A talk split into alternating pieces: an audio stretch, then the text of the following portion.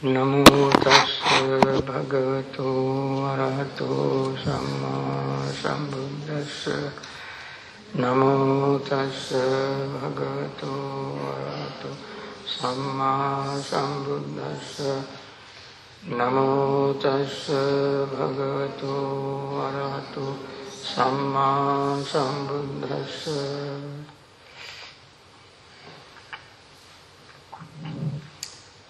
Good afternoon, everybody.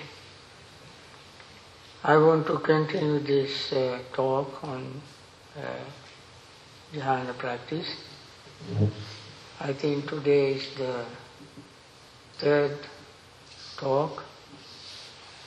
I have uh, covered all the four jhana uh, passages and uh, explained the meaning of these passages in some detail with uh, similes.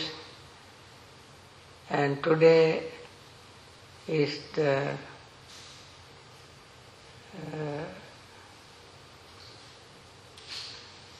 today I plan to explain certain terms and uh, steps to attain jhanas. I think uh, most people are more interested in uh, the steps of attaining jhanas. And once you hear the steps, probably you might not try to attain jhanas. Any, anyway, it is my my talk is not complete if I don't mention the steps. I said this in advance uh, not to discourage you, but to make your practice even more serious. With this intention I said this, not to dissuade you from your practice. I want to start with the simile of the last uh, attainment, the fourth jhana. I said fourth jhana has uh, qualities. Number one is uh, purity. You can see in the fourth jhana passage itself two very important mental factors are purified. They are mindfulness and equanimity. Both of them are equally important in attaining all jhanas, one, two, three, four. But when come, coming to the fourth jhana, they reach their climax, culmination where both of them purified. Normally, in ordinary life, in order to represent purity, people wear white clothes. Because white is a symbol of purity. So Buddha used this simile in order to describe the purity of the fourth jhana. Whatever the idiosyncrasies, weaknesses, defilements were lurking uh, in our subconscious mind, before attaining the fourth jhana, all of them move away, leaving the mind to its own luminous state. You have heard many times, I suppose, that this mind is luminous. In Anguttara Nikaya, Buddha stated in the first section itself, because this mind is luminous. But because of adventitious defilements, the mind becomes defiled, impure. Ordinary people who have no knowledge of meditation, therefore do not practice concentration meditation. Chitta bhavana nama natti. Chitta bhavana means concentration meditation. Because they don't know that this mind can be purified, cleansed. It is for ordinary people, it is beyond their comprehension that the mind can be purified because the mind is full of so many garbage. They don't know what amount of detergent they have to use to cleanse this defile, defile the mind. How many dumpsters they need to remove this garbage. They don't know. And therefore they think this is not possible as human beings. Why? Because they don't know better. Buddha said those who know how practice concentration meditation and remove these adventitious defilements to reach its luminous state. Luminosity does not imply, however, that the mind is 100% pure and clean. Luminosity is brightness. It is shining. Everything that shines is not gold.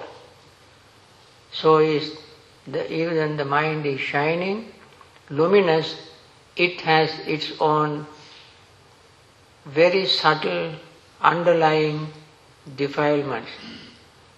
By attaining the fourth jhana, to some extent we remove all of them and reach this luminous state and there again the meditator uh, must do more vigorous practice on mindfulness. So, in order to show the meaning of purity, the simile the Buddha used is white cloth. He says, suppose somebody is sitting in a very under a tree in the open, covering his entire body with white piece of cloth from top to toes. Everything is covered. There is no room for even a mosquito to enter through, enter the body through this white cloth, covered entire body with white cloth. White cloth he used to indicate that no mosquitoes, no gadflies, no wind can affect the body. Similarly, when one attains this state, the mind is protected guarded from all directions against any kind of defilements. This is temporary and yet very powerful, meaningful, effective moment, powerful moment. So that is how the fourth jhana is described. You can see just like when all the clouds are moved away, the blue sky appears. You just imagine when your mind reaches that stage, moving all the defilements out of your way, you reach that state. This definitely is true when you follow the steps. So, then let me spend few minutes explaining certain terms which sometimes you might have heard or read and have come to your awareness through discussions. And therefore it is better for you to understand whether you are in one state of mind or another by knowing these terms, the meaning of these terms. Number one is jhana. Jhana has two meanings. One is burning, the other is suppressing. When you attain supramundane jhanas, you burn defilements, reduce them to ashes, never to arise them again. When you attain ordinary jhana, not supramundane, mundane jhanas, you suppress. What do you suppress? Hindrances. Somebody asked me today, during our interviews, what the hindrances are. I'm going to explain them just after explaining these terms. So the first is jhana. Jhana means either suppressing, holding defilements at bay, or destroying them, burning them completely, never to arise them again. Then samadhi bhavana and samatha bhavana. Bhavana means cultivating, developing. When you cultivate something, you have to remove all the obstacles. For instance, when you cultivate a land, you have to remove trees, rocks, weed, and plow it, prepare the land, and then you sow seeds. And then after that you take care of the sprout, watering, fertilizing, and so on, and preventing it from being eaten by insects, other animals, so that you can have a good harvest. Those who are familiar with gardening and farming know all these things very well, much better than I do. Similarly, when we cultivate our mind, we have especially to gain jhana and to attain liberation, lower jhana or higher jhana, mundane jhana or supramundane jhanas, we have to remove the defilements. For attaining mundane jhanas, we have to remove only four, five defilements, which are called hindrances. They hinder or obstruct our attainment. When I explain them in turn, one by one, you will know how obstructive they are.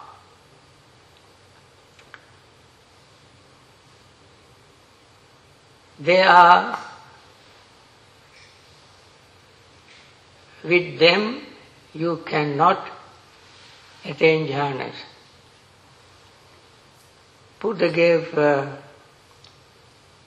three very beautiful similes when you hear the similes and remember them, you get the meaning more clearly. First simile is suppose there is a sappy piece of wood in water and you try to light it, it will not catch fire. Why? Because it is sappy and in water.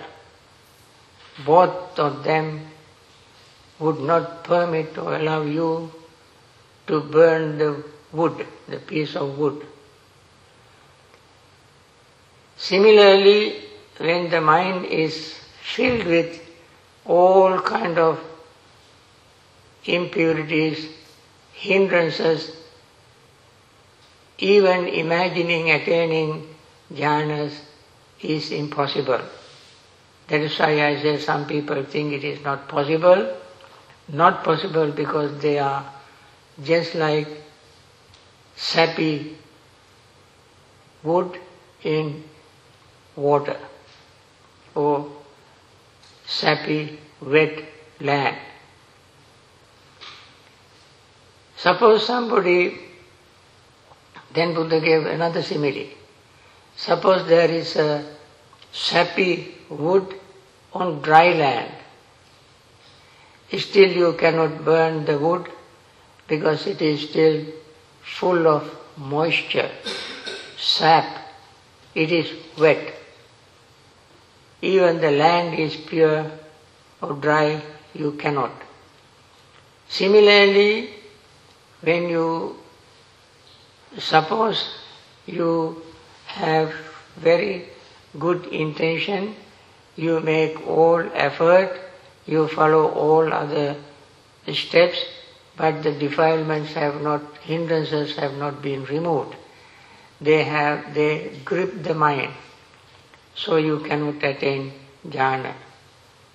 Third simile is, suppose there is a dry wood and it is on the dry land, then you can burn the wood because wood is dry, not sappy, not wet.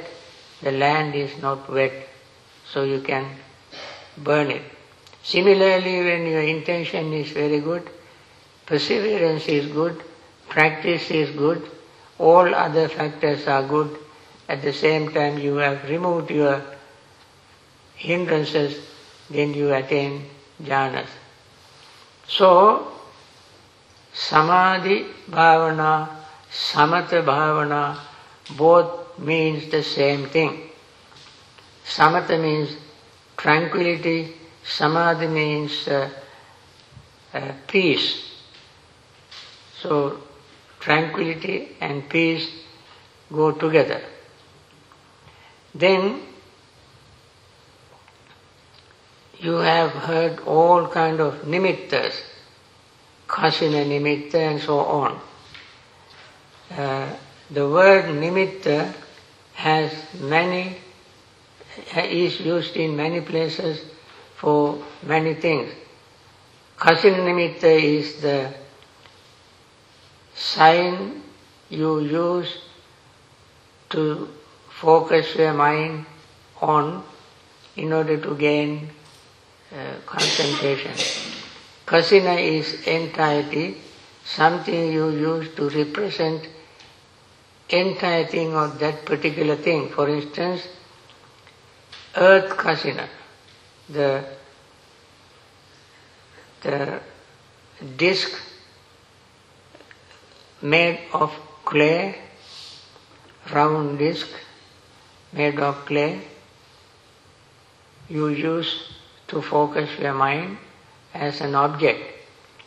So this earth, they are represent, the clay disc represent the entire earth. And therefore it is called earth kasina. So the sign is that you, as I think I mentioned it the other day, you put it 18 inches away from you at your eye level, focus your mind on it, gaze at it until you remember the entire disk. Everything in the disk you memorize, it stays in your mind very, very strongly. Then you close your eyes, still you see the image of it. That is nimitta. The object you see, the outside disk is parikamma nimitta, learning, sign, and the image you memorize is the patibhaga nimitta, counterpart sign of the external things. Then you move away from that place, focus your mind on the memorized image, and then you are slowly overcoming hindrances, gradually you attain jhana. This kind of sign is called nimitta. There are some other nimittas. Samadhi nimitta is the or nimitta or samadhi nimitta, meaning the sign of concentration. Before you are gaining concentration, you will see the indication that you are going to gain concentration. That can be sometimes explained as uh, light, uh, sometimes you feel it as an, a little uh, piece of cotton, and so forth. In addition, there are some other nimittas like raga nimitta, dosa nimitta, moha nimitta, sign of greed, sign of hatred and delusion. So these are the nimittas. So I mention these things in order for you to have some theoretical understanding. Theoretical understanding is also very important so that if you go wrong, you can go back to the theory. That is the purpose of having the theoretical understanding or knowledge of theory. And these theories that uh, we describe are the theories that Buddha himself developed through his own personal practice and experience. I would say we don't go wrong in the, when we follow these steps uh, because uh, the Buddha was not just impa- what you call speculators, speculator. He came with his own conviction, personal experience of these jhanas. I sometimes compare Buddha to a very skillful architect. Architects themselves know the design or the drawing perfectly well, better than the builder. Every bolts and nuts and amount of tiles and pillars and rock, wood and their dimensions, everything he knows very well to draw the plan, detailed plan. The builders are not architects, they simply follow the architect's design. Similarly, Buddha is a perfect architect. He has given us a beautiful plan in detail. So we are just builders.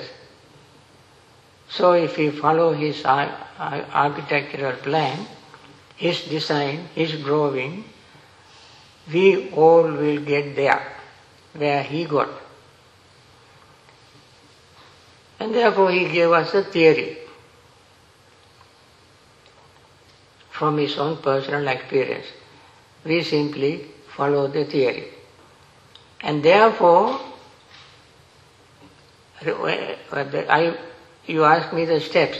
This is the first step. What is the first step? Faith, trust. Trust in the theory that Buddha gave us. Buddha is not with us. His theory is with us. And we have to trust the theory. Sometimes you may wonder, why should we trust the theory? We must go to another architect and ask him his opinion. And then may not be satisfied, just like going to a doctor and then come out and doctor diagnose your sickness and then you come out and tell your friends, uh, doctor said such and such. Your friend suggests, uh, doctor said, uh, he's a surgeon, who he would say, you need a surgery. You would come and tell your friend. Your friend would say, don't go for surgery, don't trust him, go to another doctor, get second opinion. Some people get third opinion, and so on. In this case, don't go for many opinions. Trust the Buddha. Buddha asked us, suppose he asked us to dig hundred feet deep to get water. Hundred feet. You have studied logics, philosophy, psychology, mathematics and so on. You, using your logic, you dig ten holes, ten feet deep each.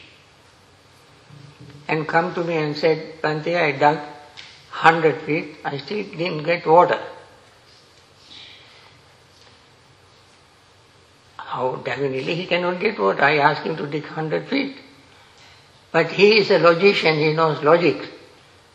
I said, I dug hundred feet, but I didn't get water. How can he get water? He must dig hundred feet in one place. Not ten different places. Ten feet each. Similarly, when Buddha gave us the theory, we have to have a trust in Him, faith in Him, and uh, we have to dig in that place. Dig into His theory, put it into practice. Then we will get water.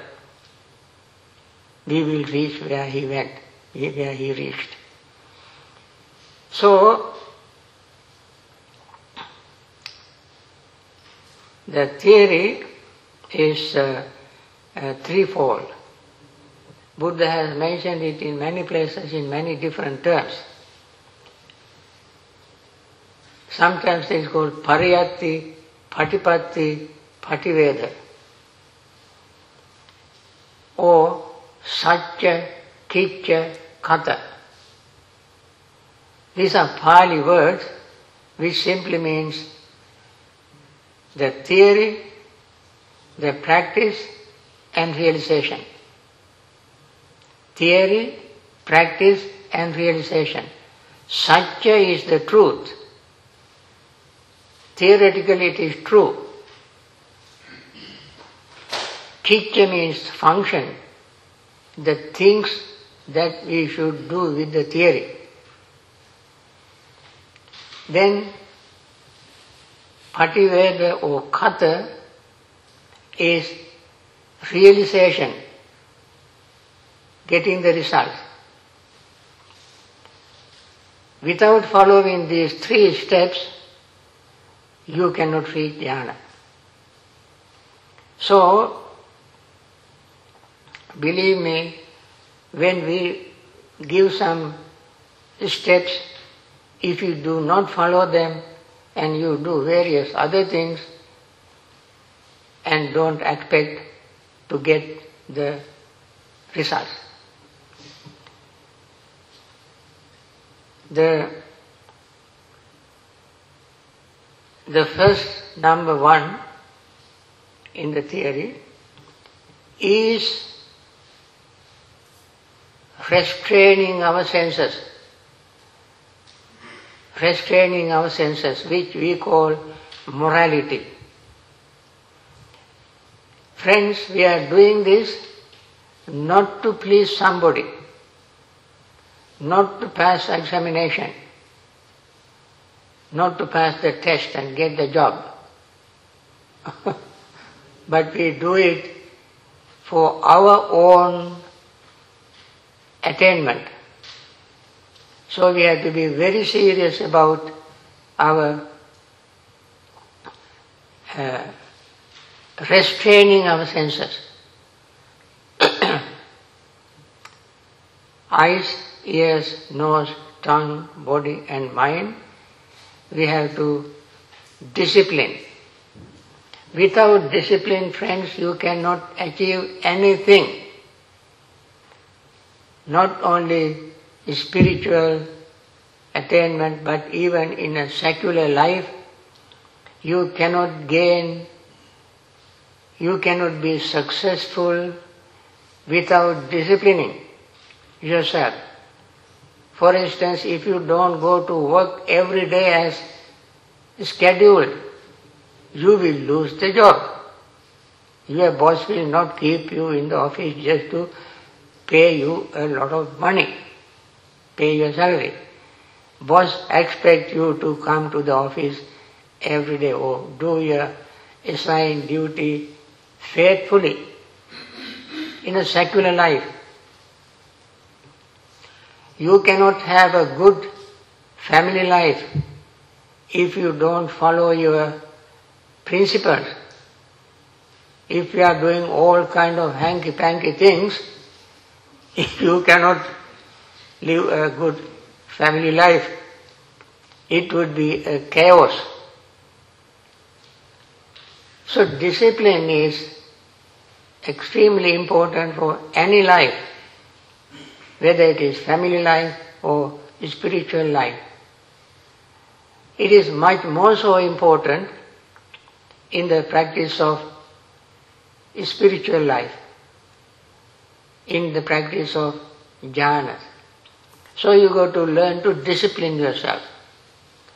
Discipline to be consistent, be regular, and do it honestly and sincerely. Be very serious. If you do it little bit here, little bit there, occasionally like digging ten holes to get water instead of hundred feet, it is not possible. And therefore we have to be very consistent, regular, do it again and again and again with discipline. That is number one. The steps. Now, this discipline is a general discipline. When you come to meditation, we have to have a very specific discipline. Specific discipline is particularly when you come to mm, sit every day, because you came, friends, from various different places, leaving so many commitments behind. Even now you may be thinking, how am I going to do my job when I return? And so forth. You may be planning your uh, future, uh, what you are going to do after this retreat, because you have left some work. So you took some time to come here to practice very seriously and be serious. Be serious. Whether you come to meditation hall or in your kuti or room, keep your discipline. When you are not supposed to talk, maintain your silence with the discipline, disciplining your mind. So, when you sit on the cushion, maintain your discipline. Not to let all these external things bombard your mind. You tell them, you all hindrances, defilements, you bodies stay away from my for a while. I will get back to you. I am, I am sure you are not disappearing. You will be, you will be there when I need it. So don't bother me right now. Tell all the defilements and put them out of your mind. For a short period, you may be very much uh, like to indulge in those uh, hindrances. Temporarily suspend those, that indulgence. Let them be away for a while. That kind of discipline, this is a discipline we have to have. Restraining our desire for eating, desire for seeing. I'm pretty sure you might have seen millions of things and you want to see them more. Discipline. Tell yourself, they will be there when I come. I don't have to think about them. The food, smell, taste, touch, see, sight, all these things, they are there. I have to spend this time very seriously clearing my mind. You came for that purpose. That's a discipline.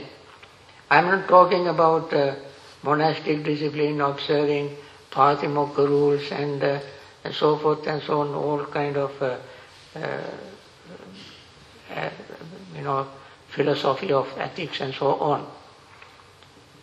But the simple basic mental discipline with commitment we have to have in order to be very serious in our practice. Then uh, you need concentration. For the concentration, there are three factors very important concentration. what are the three factors? Effort, mindfulness, and understanding. Effort, mindfulness, and understanding. These three factors are absolutely necessary. Effort is not a physical effort, not the, the effort to lift weight or climb trees, but to stay with the practice we have to have, have some effort. Effort to prevent all these hindrances from arising. We have to make effort. As I said, put them away temporarily. Don't think of them effort, if they arise in spite of your very sincere wish, they arise, then you have to make effort to get rid of them.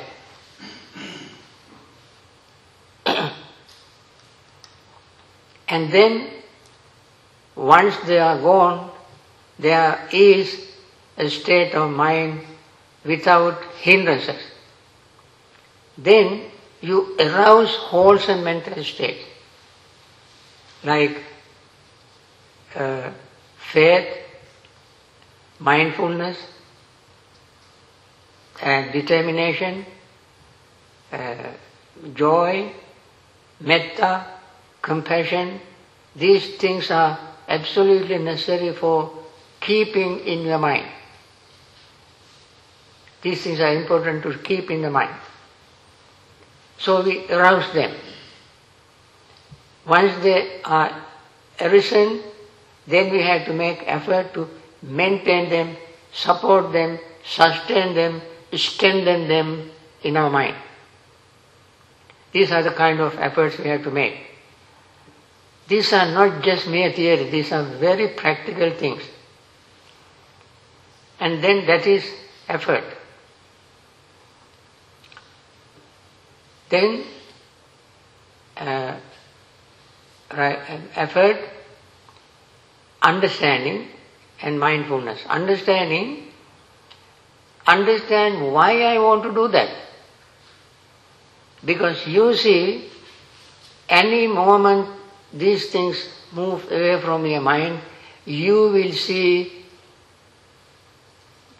the, the peace you experience. For instance, when uh, uh, greed arises, you feel very, very uncomfortable. When greed moves away, fades away, disappears, then you will feel a great relief of discomfort. We have to understand that. We have to understand that from our experience. When we understand with our experience, then our faith will increase. Because the faith arises from, from understanding. When we understand something and then we trust. Yes, yes, when greed fades away, this is how I experience. This is not mere theory. This is how we experience, this is how we feel, this is what really happens. From our own person, this is called Paccattam Veditabbo Vinnuhi. Every wise individual understands it exactly as they are. This Dhamma, this truth, is un- to be understood by each and every wise individual. Wise individuals are the ones who see this reality happening in their mind and see the benefit and then they think this is what I should do. That's what the wise person does. So, every wise person can do that. Understanding. You have effort, you have understanding, then you have mindfulness. What does mindfulness do? Mindfulness keep all the greed, hatred and delusion in check. Hold them at bay. And see every one of them, wholesome or unwholesome, arises and passes away. Arising and passing away. There is no room, no time, no way that we can hold on to anything, they all are fading away. That is mindfulness function, function of mindfulness, seeing them as they are. So these three factors are important in attaining jhana. What are they? Uh, the, the morality, discipline, and then mindfulness, effort, and understanding. Understanding is called clear comprehension. We comprehend, we discern it very clearly from our personal experience. Now, I said I was going to explain the steps. These are the steps. First, restraining our senses, disciplining ourselves, then making effort, then try to understand, and then be mindful. Then, when we have all these things, then we become even wiser to continue our practice. Then, I mentioned several times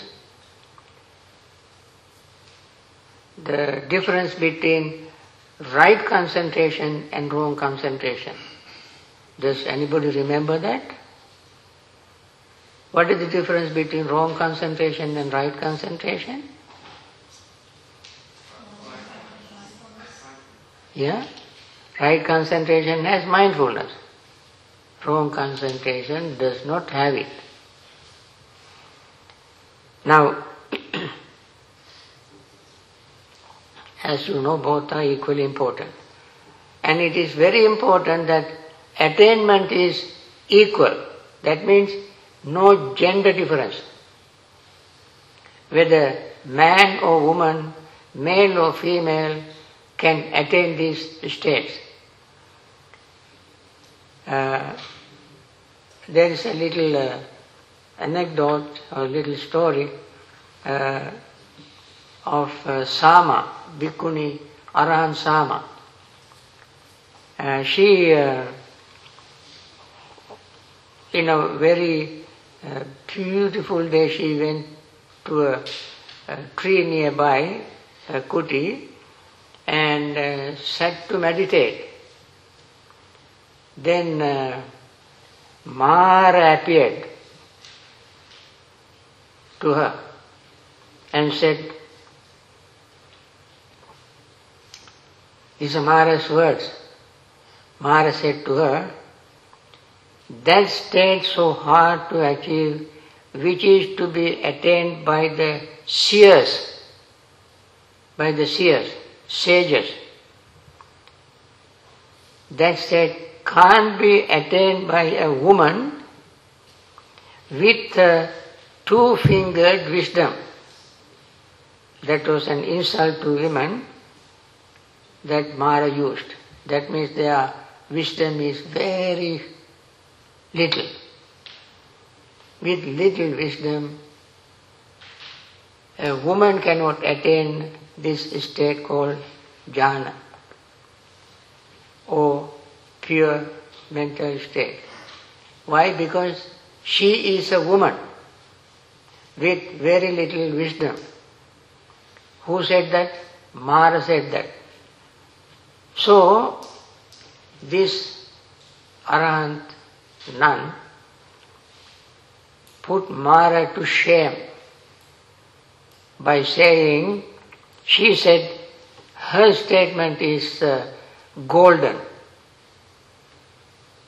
We must, we must uh, inscribe them on rocks to, to, remain permanently. She said, what does womanhood matter at all when the mind is concentrated well, when knowledge flows on steadily, as one sees correctly into Dhamma. That means when mindfulness or wisdom and concentration are grown, developed, what manhood or womanhood got to do with that? What the gender got to do with that? And she said, uh, one whom in might it might occur, I am a woman or I am a man or I am anything at all, is fit for Mara to address. She said, Mara, you go and tell somebody who thinks I am a woman, I am a man, or something else, you go and tell that person. Don't tell me. Because my mindfulness, my wisdom and concentration is developed. When mindfulness and concentration go together, developed manhood or womanhood has nothing to do with that. so, therefore, with this uh, determination, both men and women must continue their practice without any hesitation. There is no, this is where we have equal right. Buddha gave that equal right to all of us in the supreme sense, not in the mundane sense. So, uh, now I try to start uh, hindrances, I mentioned them by name, even I repeat it by name now, but uh, don't have much time to explain. Uh, hindrances by definition are those that uh, put obstacle on our way to attain jhanas. However, we, with our determination, mindfulness, understanding, wisdom and faith, and our, we also need to have a good health.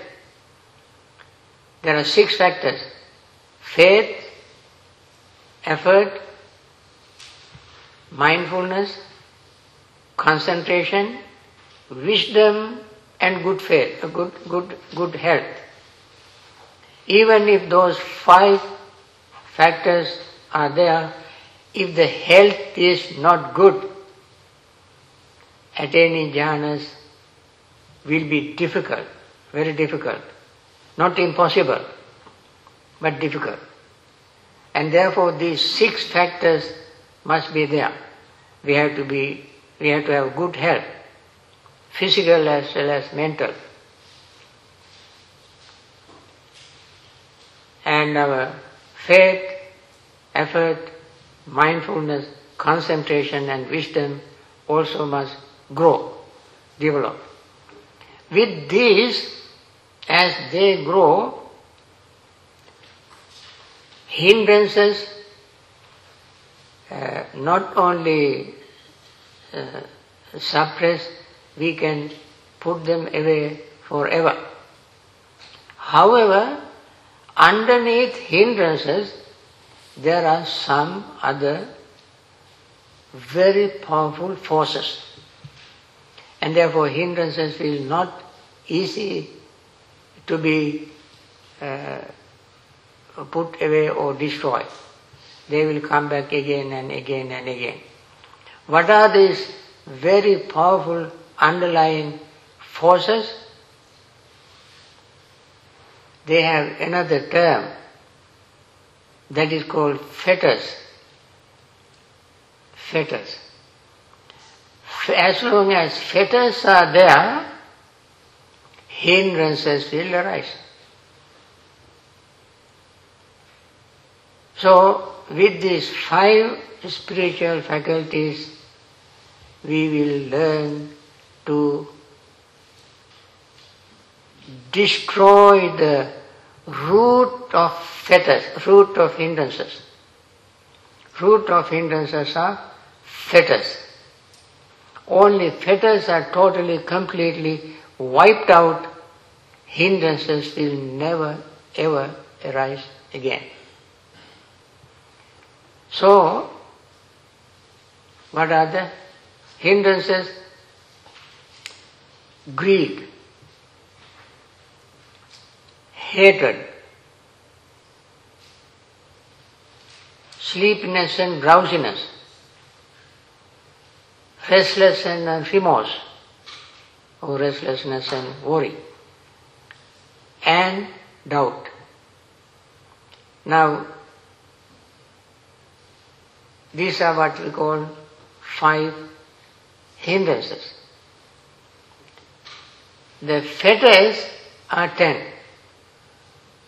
Definitely they must be very powerful because their team is, numbers in that team is more than in the team of five.